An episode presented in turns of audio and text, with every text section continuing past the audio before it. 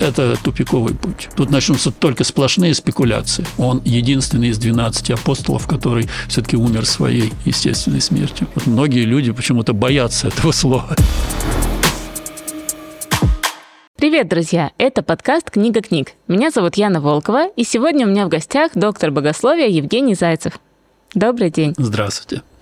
Сегодня мы поговорим о последней книге Библии, которая называется «Откровение». Такая таинственная и загадочная. И первый вопрос. Кто написал эту книгу? Давайте прочитаем, кто Давайте. написал эту книгу. Да, потому что автор представляется нам. Вот книга «Откровение», самое начало, так называемый пролог. Да. Откровение Иисуса Христа – который дал ему Бог, чтобы показать рабам своим, чему надлежит быть вскоре, и он показал, послав оное через ангела своего рабу своему Иоанну. То есть здесь речь идет о том, что это все-таки откровение не Иоанна, это откровение Иисуса Христа, а Иоанн лишь тот, кто это откровение записал и, в общем-то, передал нам. А в каких обстоятельствах находился Иоанн, когда писал эту книгу? И какой период жизни его был в это время? Э, да, исследователи считают, что э, книга Откровения была написана где-то в конце э, первого века вот Иоанном, который находился в ссылке за свои убеждения, за свою христианскую веру в ссылке на острове Патмос в Эгейском море.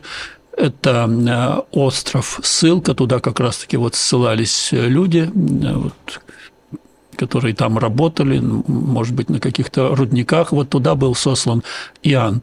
И вот находясь там, на этом острове, э, ему как раз-таки было показано это большое такое панорамное видение, в котором Бог э, как раз-таки и начертал э, историю будущего. И вот Иоанн записал детали этого видения, очень большого видения, Э, записал его э, в виде символов каких-то, образов, и э, вот эта книга как раз-таки отличается тем, что она написана таким символическим языком.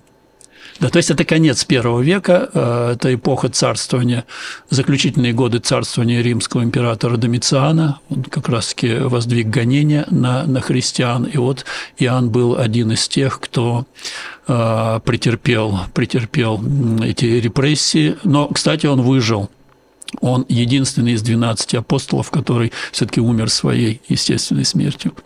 А остальные? Остальные все были, претерпели мученическую смерть за, за Христа. Кто был целевой аудиторией этой книги? Кому она предназначалась? Вот Иоанн кому ее передал? Да, об этом тоже в первой главе говорится, что здесь э, речь идет о том, чтобы он, э, значит, то, что э, запишет, передал церквам, Э, в Малой Азии или в Асии, вот 11 текст первой главы, то, что видишь, напиши в книгу и пошли церквам, находящимся в Асии – Ефес, Смирну, Пергам, Феатиру, Сардис, Филадельфию и Ладикию.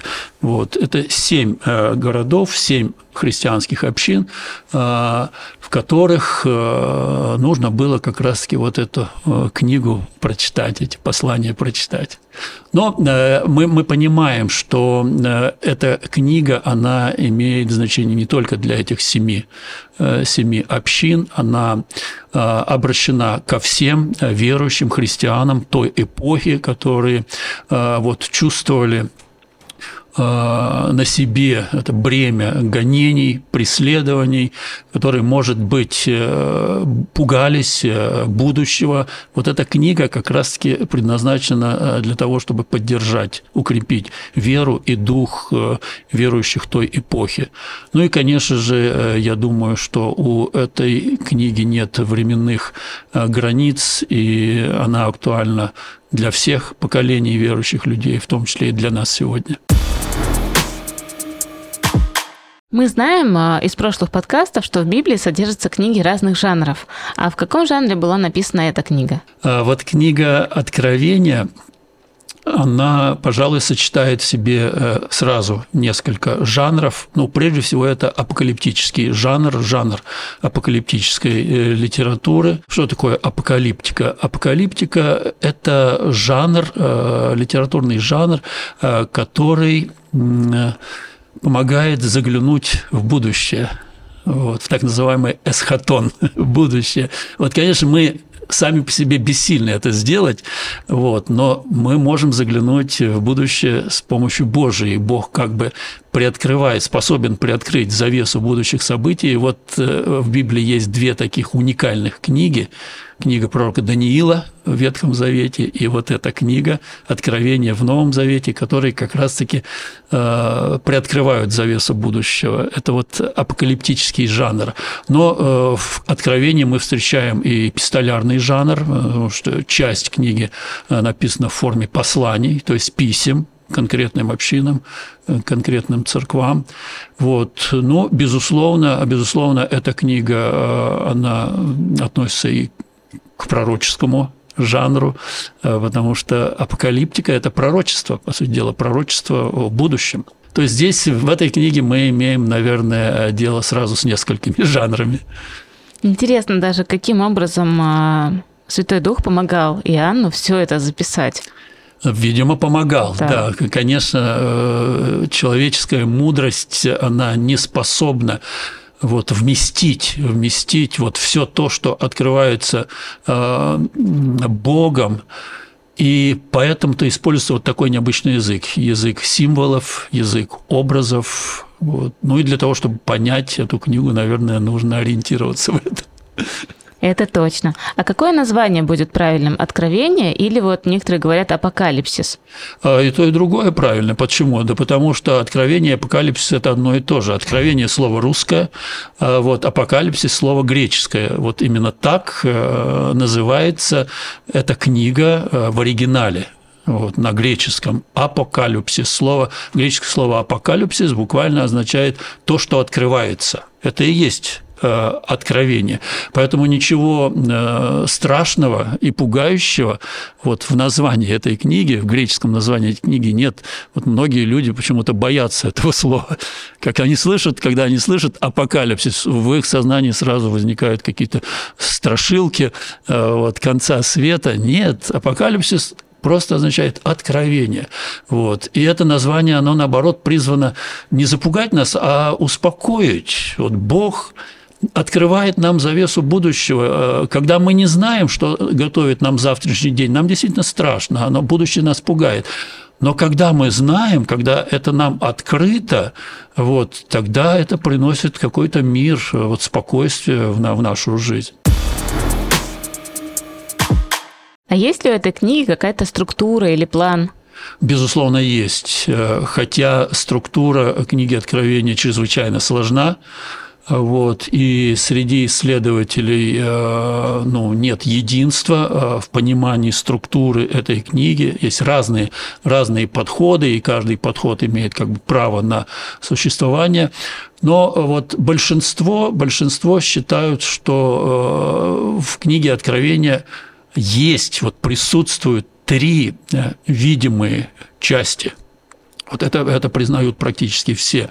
Вот есть, конечно же, пролог, вот, то есть э, вступление, если можно так сказать, первые э, несколько текстов э, первой главы. Есть эпилог, вот, это последние тексты 22 главы, начиная с 6 и основное содержание э, книги можно разделить на три части. Первая часть – это послание к семи церквам, первые три главы.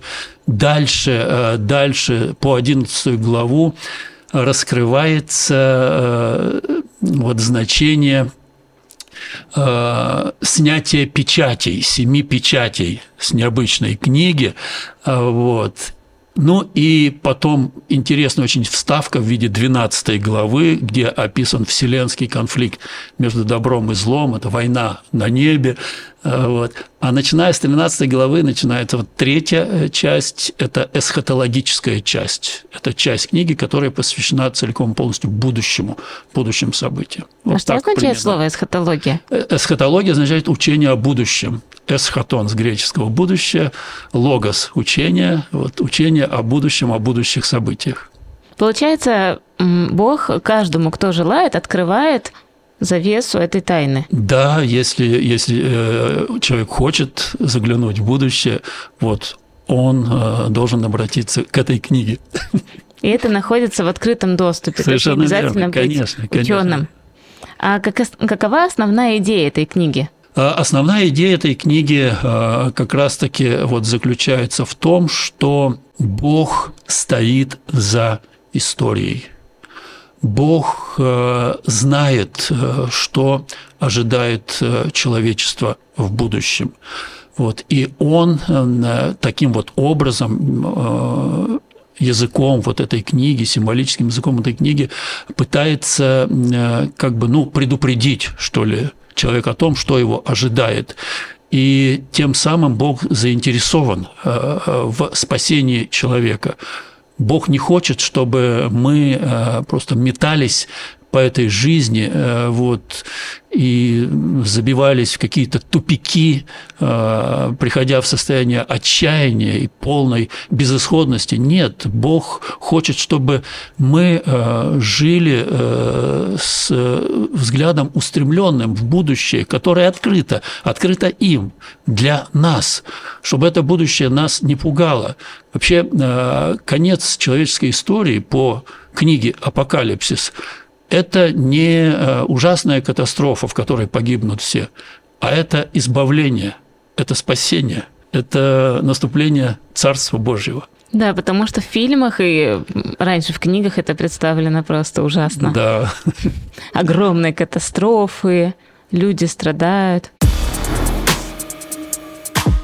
Какую роль играет эта книга в Библии? Есть ли какая-то связь между книгой Откровений и другими книгами Библии? Безусловно, есть. Э, Исследователи, кстати, подсчитали из 404 текстов книги Откровения 278 это тексты, которые напрямую связаны с предшествующим Божьим откровением в Ветхом Завете, да, это прямые аллюзии, косвенные вот, то есть язык апокалипсиса – это язык священного писания, хорошо известный и знакомый современникам Иоанна.